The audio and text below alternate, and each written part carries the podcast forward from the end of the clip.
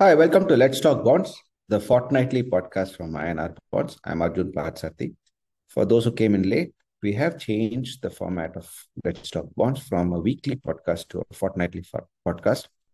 And the reason is that uh, every fortnight we have um, one. Uh, we have also uh, search for yields, our weekly newsletter, and the podcast itself is something which uh, a topical which we can dwell upon and uh, enable listeners to understand what are the drivers of bond yields, bond prices, and how best they can use this information um, to position for their fixed income assets for their for their uh, for their personal savings, or if they're a, if you're a financial advisor, how best to position fixed income for your clients. Uh, so without much uh, delay, let's go into the podcast today. So typically, the end of January, the beginning of Feb is the budget uh, union budget exercise, and this year the budget will be presented to the Parliament uh, for the for on the first of February by the finance minister, and uh, this budget is for the fiscal year 2023-24. Now, 2022-23 saw a huge amount of government bond supply with over 14 lakh crores or rupees, 14 trillion of bonds gross borrowing.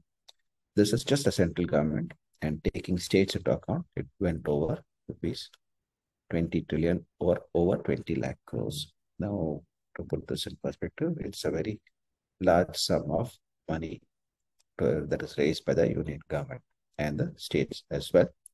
And apart from this, there are also private sector, corporate bond issuers and many others who are dependent on bond markets for their funding requirements.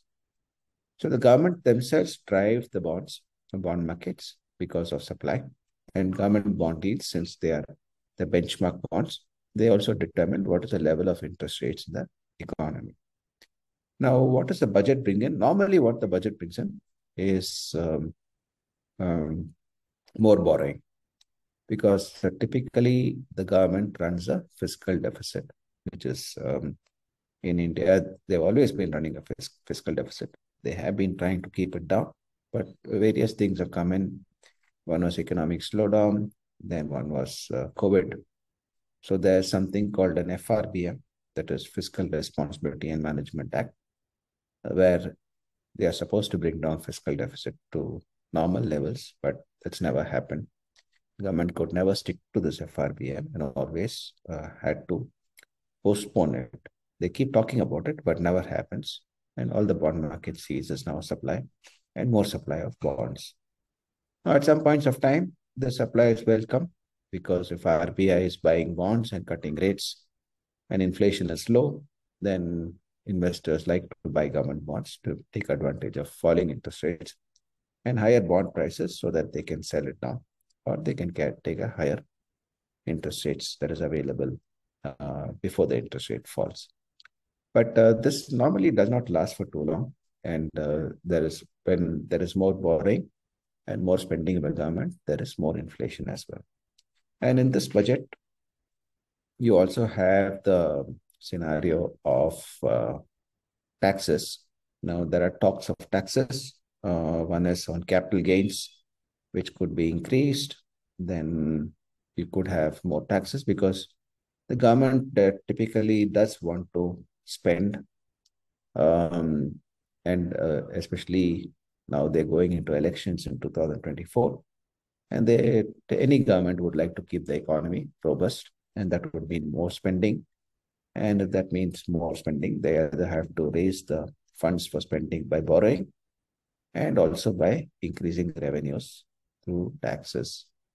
Uh, we don't see too much of um, increase in personal tax, uh, but that there is some talks of capital gains tax increase, and also in for more importantly for debt market debt segment, uh, they could make all uh, fixed income bonds, that is any debentures that I issued, uh, as a three year uh, minimum three years holding period for availing of indexation benefits.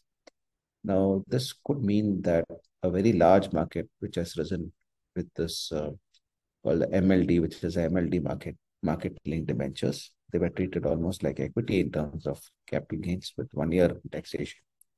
Now, that could come into a three year uh, period, and this MLD market could see some kind of a slowdown, largely because three years plus uh, minimum investment horizon. And once the maturity becomes less than three years, it becomes liquid.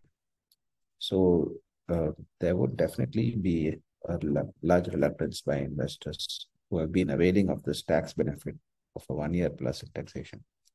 Now to uh, hesitate, they would hesitate to lock in their funds for three year plus. And many companies have been accessing this MLD market at cheaper rates because of the indexation benefits available. They would have to come into the regular bond market to borrow, and that could raise the cost of funds also. And um, the markets can be choosy, and this, uh, especially weaker borrowers who have been uh, accessing the MLD market for funding can see some kind of a, a liquidity issue if they're not able to plug the uh, plug the leak in the liquidity due to um, in case this uh, tax uh, uh, tax law comes in the budget and uh, loses that and in a, and gets the MLD market to become less attractive for investors. So these are some things that the bond market can expect from the budget. Clearly, borrowing is not going to be less than 14 trillion. It's going to be more. Uh, states will also have to borrow more. Uh, inflation is high. So to some extent, uh, nominal inflation, uh, which is the um, nominal uh, GDP, which in, which is not adjusted for inflation, and which goes into the fiscal deficit calculation. If it's higher, then the deficit itself can be kept at below last year's level of 6.8% of GDP.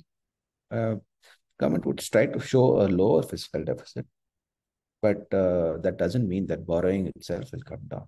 And if RBI is continuing to increase interest rates, then you have a situation where a central bank is not buying bonds. Investors will have to take up the bonds. And if investors uh, they have to take up bonds with more supply, then yields will have to go up.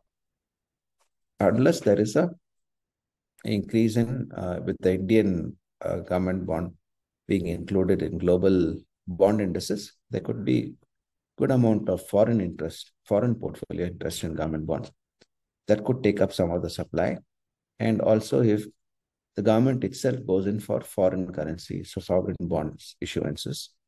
And if that happens, then that could also uh, enable a wider reach to other outside investors. But for that, the currency has to be um, steady. Uh, currency, Indian rupee has been depreciating.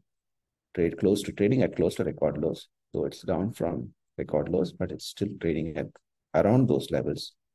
And if any uh, kind of uh, issues, macro uh, uh economic risk aversion takes place again, which has been happening for a while because of global inflation, then the rupee itself could depreciate, and that could make the cost of raising foreign funds much higher for the government. So budget itself is not great. I expect more borrowing, taxes on capital gains, MLD markets can see a setback if a cap uh, if the government uh, brings in the three-year lock-in for indexation, and um, also maybe more thrust towards foreign in participation in Indian government bond market and overall Indian corporate bond market as well.